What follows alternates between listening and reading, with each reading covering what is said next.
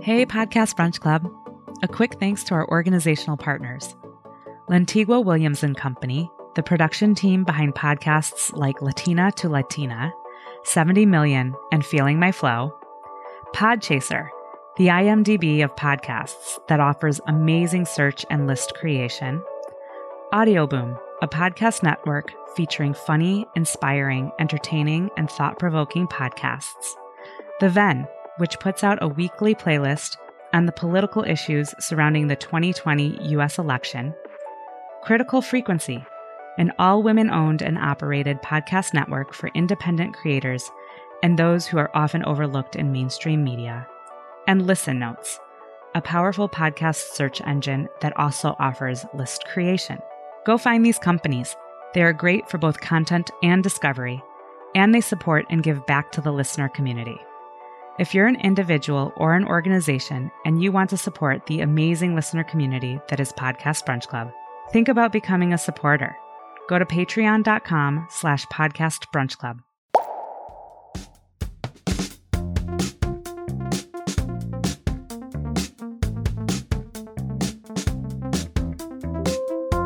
Hey everyone, welcome to the Podcast Brunch Club podcast. If you're new to the group, the Podcast Brunch Club is like a book club, but for podcasts. You can check out this month's listening list at podcastbrunchclub.com slash secrets. I'm Stevie, leader of the Minneapolis chapter of the club. Today we'll be speaking with Maeve McClenaghan, the producer and host of The Tip Off. The episode we featured this month was episode 18, All the President's Club Men. Maeve is a journalist for the Bureau of Investigative Journalism in London with a decorated career. She's published in The Guardian, The Observer, The Independent, and many other publications. In addition, she's made films for Vice UK and Al Jazeera, and radio documentaries for Reveal and the BBC. Maeve, welcome to the show. Hi, thanks so much for having me. Yeah, it's our pleasure. I really enjoyed your podcast this month. Oh, thank you. Could you tell us a little bit about your career as a journalist and maybe a little bit about the inspiration for the tip off? Sure. So I've been working as an investigative journalist for about eight years now. And the journalism scene here in the UK and I think internationally has really shifted and changed in that time. We've moved into an era where fake news is a all too common term that gets bandied about. So I often work on really long-term investigative projects, things that can take weeks or months or even years to do. And you know, working on a kind of whole range of different topics, whatever they may be, from international stories to really local stories. And I guess I just love that line of work. I'm a really naturally curious person, really nosy, and a certain amount of kind of tenacity as well to keep going on them. And because I've worked so long in that line of work, I've developed lots of, of friendships with other investigative journalists and, and lots of contacts. And I would often go down to the pub, which is a kind of traditional British pastime here, and talk to them about their work. And often found that it was the kind of stories behind what they'd done that I found just as interesting as the output from their investigations, the kind of twists and turns, the frustrations that they'd had. And sometimes the kind of ridiculous things, you know, somebody undercover whose wig slips off and a child spots it and almost blows their entire cover. Uh, those are the kind of things that I was hearing and laughing about in in the pub after work, and just realized that that maybe other people might find those interesting, both as a way to understand how the news is made, but also potentially to learn some of the techniques and the methods that are used, so that they can better critique the stories that they're reading. And how long have you been making the tip off? It's been going for two years now it started you know just as a as a real experiment. I didn't know if 10 people were going to listen if 50 people were going to listen. You know i thought if if more than my family listen that'll show me that i'm onto something. Uh, and in that time it's it's grown a, a great audience. I've been really delighted to see that there's real appetite to hear about these things. So the tip off is a very impressive endeavor and it's made very well. Do you make the show alone or is there a team supporting you behind this for the first three series, I did it all alone. Um, I taught myself to edit on free software. I bought myself a really basic, well, actually, it's quite a fancy recorder, but I can only use the basic functions on it. I did all the scripting myself and um, I roped in someone I know to make the theme tune. So it was a really kind of labor of love and also a kind of, you know, proper bedroom stroke living room project. And then more recently for series four and the most recent series, series five, I've been lucky enough to get some grant funding to allow me to bring in someone to help with the actual editing technical side of things, which has vastly sped up the process and improved, I think, the quality of of um, sound design that we're able to offer. That's really cool. I, I think a lot of amateur podcasters who may listen to the show might find it endearing that such a successful journalist as yourself came to podcasting the same way as they did. You know, let's let's see if it works, see if someone listens, and uh, I just got some equipment. Let's record. I mean, that's that's the beauty of podcasting, right? Is that you can try things that you might never get commissioned if you were to bring them to a, a radio commissioning editor, but then they turn out to have audiences out there that nobody knew existed. And then the fact that, you know, the tip off won in its first year, it won Best New Podcast at the British Podcast Awards. And it was up against some really well budgeted, well resourced shows. Just recently, we just missed out. We were highly commended on an award that was won by the BBC World Service. And, you know, when you're playing in the same field as, as, as those big dogs, then it kind of proves that this is a medium where, where even the little guys can punch above their weights, I guess. Wow. That's really impressive. So, I'm interested in what the process is for choosing the stories. With you being so successful with the tip off, I feel like there must be journalists just clamoring to be on your show. Uh, it's been lovely to see that develop. So at the start, it was really calling in friends and, and workmates to to get involved, and those were the cases where you know I, I knew that there was a really interesting story behind it. Other times, I might read something and I can kind of read between the lines and and think something interesting's happened there. You know, sometimes there's amazing, earth shattering stories that are done quite simply, and sometimes there's investigations that haven't really had huge seismic impact, but have incredible work behind them. They're the harder ones to find. And yeah, more recently, I've been delighted to see people reaching out and suggesting their investigations or the colleagues' investigations as good options for the podcast. Well, I want to talk a little bit about the episode that was featured this month. It was really great. It reminded me of a classic investigative suspense film. As you said in the episode, hidden recorders, lucky breaks, late night stakeouts. But besides the details of the actual story, had anybody else taken the time to really tell the story of the work behind it? So this was a huge scoop in the UK. It was kind of across front pages for days, if not weeks. It was kind of a story that everyone was talking to, very much in the kind of the Me Too movement.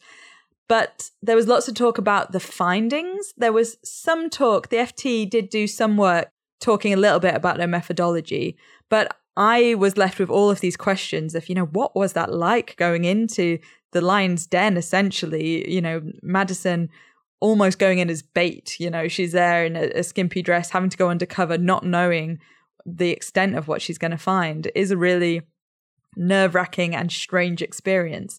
And I hadn't seen anybody looking into that.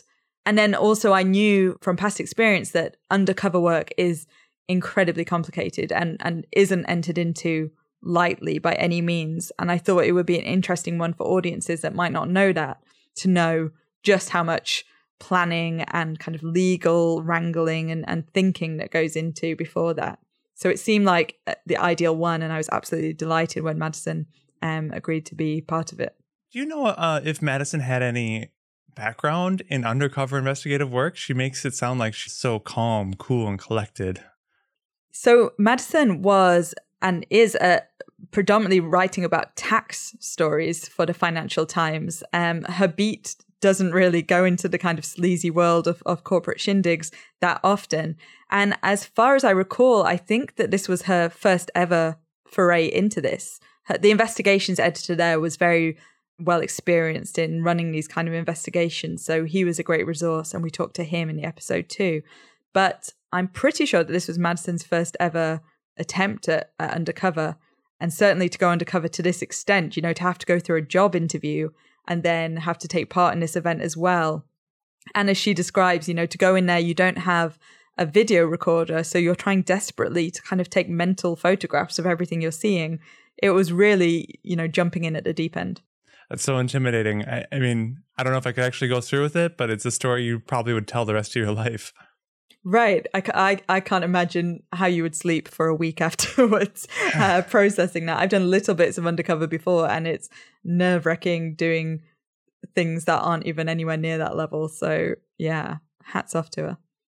Yeah, have one more kind of details question that you may or may not know the answer to. In your episode, you kind of talked about this secret underground group, and then Madison went right in for the interview. I mean, how did they discover to get in for an interview, really? So I hadn't heard of the President's Club before, and I think many people hadn't. It was very much an elite, London based, very rich people event, it seemed. I think it was one of those events that, amongst a certain group of people, was probably uh, very well known. But it really came on her radar because a contact reached out who had worked at that event in previous years and pointed it out to her. And then when they did some research into it, they found that, you know, the who's who of, I think it was the property industry and the finance industry were there, which made suddenly made sense to go and do that investigation. I suppose when you work with a well known publisher, you have those sort of connections. Yeah, although as I understand it, this came from a personal contact that Madison had. You know, she gets this WhatsApp message one day out of the blue that is from uh, somebody that she knows from outside of the work realm. Um, and that's what I realized more and more from doing the tip off is tip offs come from the widest range of places. You know, friends, family members, people that you meet at a party, you have to be keeping your kind of eyes and ears open at all times. And similarly, trying to talk to sources that you think won't in a hundred years want to talk to you. And then you call and they pick up the phone and say, I've been waiting forever for someone to ask me these questions. Um, yeah, you know, you can get to a point in this career where you feel a bit cynical or you feel like you're banging your head against the wall. And then you remember stories like these and you think there are great, important public interest stories to still be done that need to be told. Well, I'd like to hear a little bit more about that. Um, outside of this episode, you just said that sometimes you get these uh, reporters get these random tip offs. Is there any particular episode in your series that had some really interesting details to it about how they came to the story? So, one of the most recent episodes we've put out is one of the favorites of mine. And it's an American journalist, actually, Jim DeRogatis, who worked for decades looking into R. Kelly, the singer, the R&B singer, and allegations of inappropriate relationships with underage girls. And you know, I'd I'd heard of that story. I'd heard of Jim's work on it. I hadn't realized it had all started because of an anonymous fax that came into the newsroom addressed to him right before Thanksgiving, and he threw it on the trash pile with all of the other you know rubbish that kind of comes in as a journalist you get hundreds of press releases for nonsensical things you get hundreds of letters from people with wild conspiracy theories that have no basis in reality. And so Jim goes away over Thanksgiving and then can't stop thinking about what was in that message and comes back to it. And that starts him on a trail that takes 19 years you know ongoing of his life looking into a huge investigation. Back to how you select your stories. Are most of the stories you feature on the tip off stories that have come to a conclusion or have you ever done a story that is still kind of developing so i try to tell a range of stories both international kind of scoops that people might have heard of like the panama papers I also try and feature really local, small scale stories of people digging away, often with no resources, with no time, and managing to do amazing things. They tend to be stories that have been completed, partly because investigations are really tricky. You don't want to be talking about somebody if it turns out that they have nothing to do with it, for example. You don't want to be getting yourself into legal issues, libel issues, if things haven't already been published. So, generally they're stories that have already been done because then it's much safer to know exactly, you know, the journalist knows exactly where they are, what came off and what didn't. You saw that a little bit with, you know, the first series of Serial, which was incredibly compelling, but they didn't know where it was going to end when they started. And that has some kind of tricky implications one, in your storytelling, and, and two, in your kind of journalistic practice of what you're putting out in the world without knowing what the conclusion is. But I have featured there's one episode called Burnt, which I think is a really fascinating story of a journalist who was trying to do a story with a really interesting and intriguing source that seemed to be linked to the world of terrorism and then turned out to not be who he was at all and almost ruined this journalist's career. And so rather than it being about the investigation, it's about, you know, what happens when everything falls to pieces. You mentioned earlier the idea of fake news, and I, I feel like I'm obligated to ask if you see the tip off as a way to kind of push back against these well known figures that cast doubt on trained journalists. Yeah, I think maybe it was, maybe subconsciously, that I was getting quite frustrated that I, you know, when I'm working for six months to get the exact decimal point of a percent in the 14th paragraph that nobody's ever going to get to anyway. And then people are saying, oh, you know, everything's made up. Or, you know, indeed, stories are going viral about the Queen's wore a funny hat or whatever. A monkey's done something strange in a zoo. when these stories are going viral and you're thinking there's really important work out here, it was an element of you know wanting to to show our working and and prove the importance of it but i think there's also a kind of journalism literacy element to it as well that once you understand the techniques that are used you can hopefully read the news or watch the news and understand a bit better what to trust and what evidence you can fact check yourself as well so that was certainly an element of it I don't know if anyone has thanked you personally for the work you do, but I, I as working in media myself, I, I've had a few sleepless nights about the people who give journalists a bad name. So I really do appreciate the work you've done with the tip off to hopefully glamorize the hard work of journalists.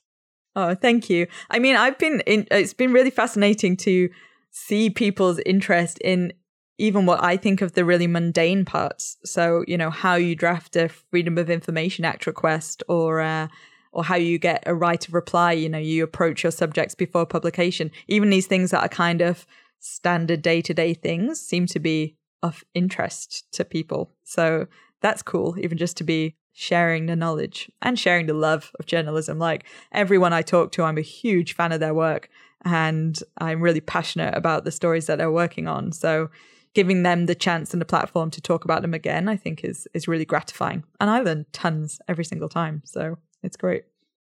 Well, let's move a little bit away from your episode. So, we're the Podcast Brunch Club, and we love talking about podcasts. I mean, most of our meetings just end with us talking about podcasts, or sometimes we get like halfway through the meeting and don't even start talking about the topic. So, I was hoping maybe you could share with us what are you listening to right now? If I picked up your smartphone and press play, what, what podcast would I hear? Yeah, that is a really good question. So, one of my favorites that I'm probably going to listen to again, if not for the hundredth time, is In the Dark's Series 2. So, In the Dark is part of APM, and their second series was this incredible look at a cold case. And, you know, I'm a bit sick of uh, true crime cold case stories. I feel like they have been done to death. Excuse the excuse the pun, but um, this one goes deep into the justice system and the flaws within it, the kind of potential racist motives that have resulted in one guy being tried for murder six times, and each time the case being appealed or, or brought back to court. And it resulted in the case being taken to the Supreme Court who ruled that there had been wrongdoing in the way that the, the case was heard. And it's just an incredible one, the story is amazing. Two, the research that they did is breathtaking. The impact that they had is incredible. But the way that they take you through it as well, it is that kind of serial thing of you're going with them into the old abandoned jailhouse where the records are and you're sifting through the papers with them. What else? I love Criminal which is a US podcast as well. It was a real inspiration for me in making the tip off. This idea of um, you can tell stories, even stories that people might have heard the general gist of the story before, but you can tell it in a compelling, interesting, really narratively beautiful way. Um, there's a good one here in the UK that I've started listening to called Off Menu, which is two comedians talking with people about their favorite meal. I mean, the beauty of podcasts is there's like there's you can sweep from the highbrow to the lowbrow in seconds, can't you? That's really awesome. I, I've heard so much buzz about In the Dark. I feel like I have to listen now. It it, it makes me like that's that's the series I want to make, and that's the kind of journalism I want to do. well, Thank you so much for being on the show. And I just want you to want to give you a chance to tell the listeners how they can connect with you. Sure. So I tweet, which is at Tip Off Podcast.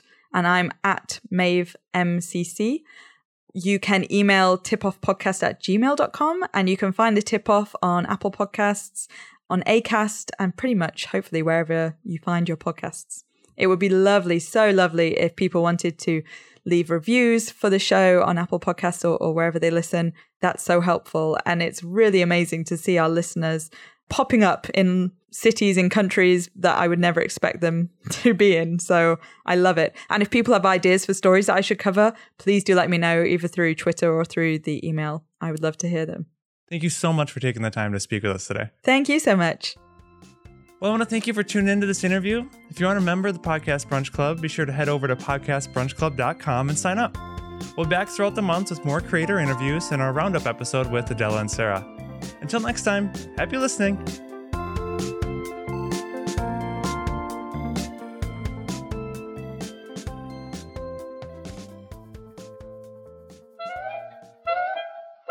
Hey, Steve here from the Minneapolis PBC with a few credits. First off, please rate and review our podcast on your podcast player of choice. The music you heard today is downloaded from freemusicarchive.org, and this episode featured music from Chad Crouch with their song Rainbow. The ad music at the top of the show is from Misael Ghana with their song Paradise. Podcast Brunch Club is organized by a woman I can't praise enough, Adela. Sarah De Silva is our other podcast host, the leader of the Houston chapter of PBC, and the founder of Audible Feast. Thanks to Jenna Spinelli, leader of our online PBC chapter. She also writes many articles for the PBC website. Check them out.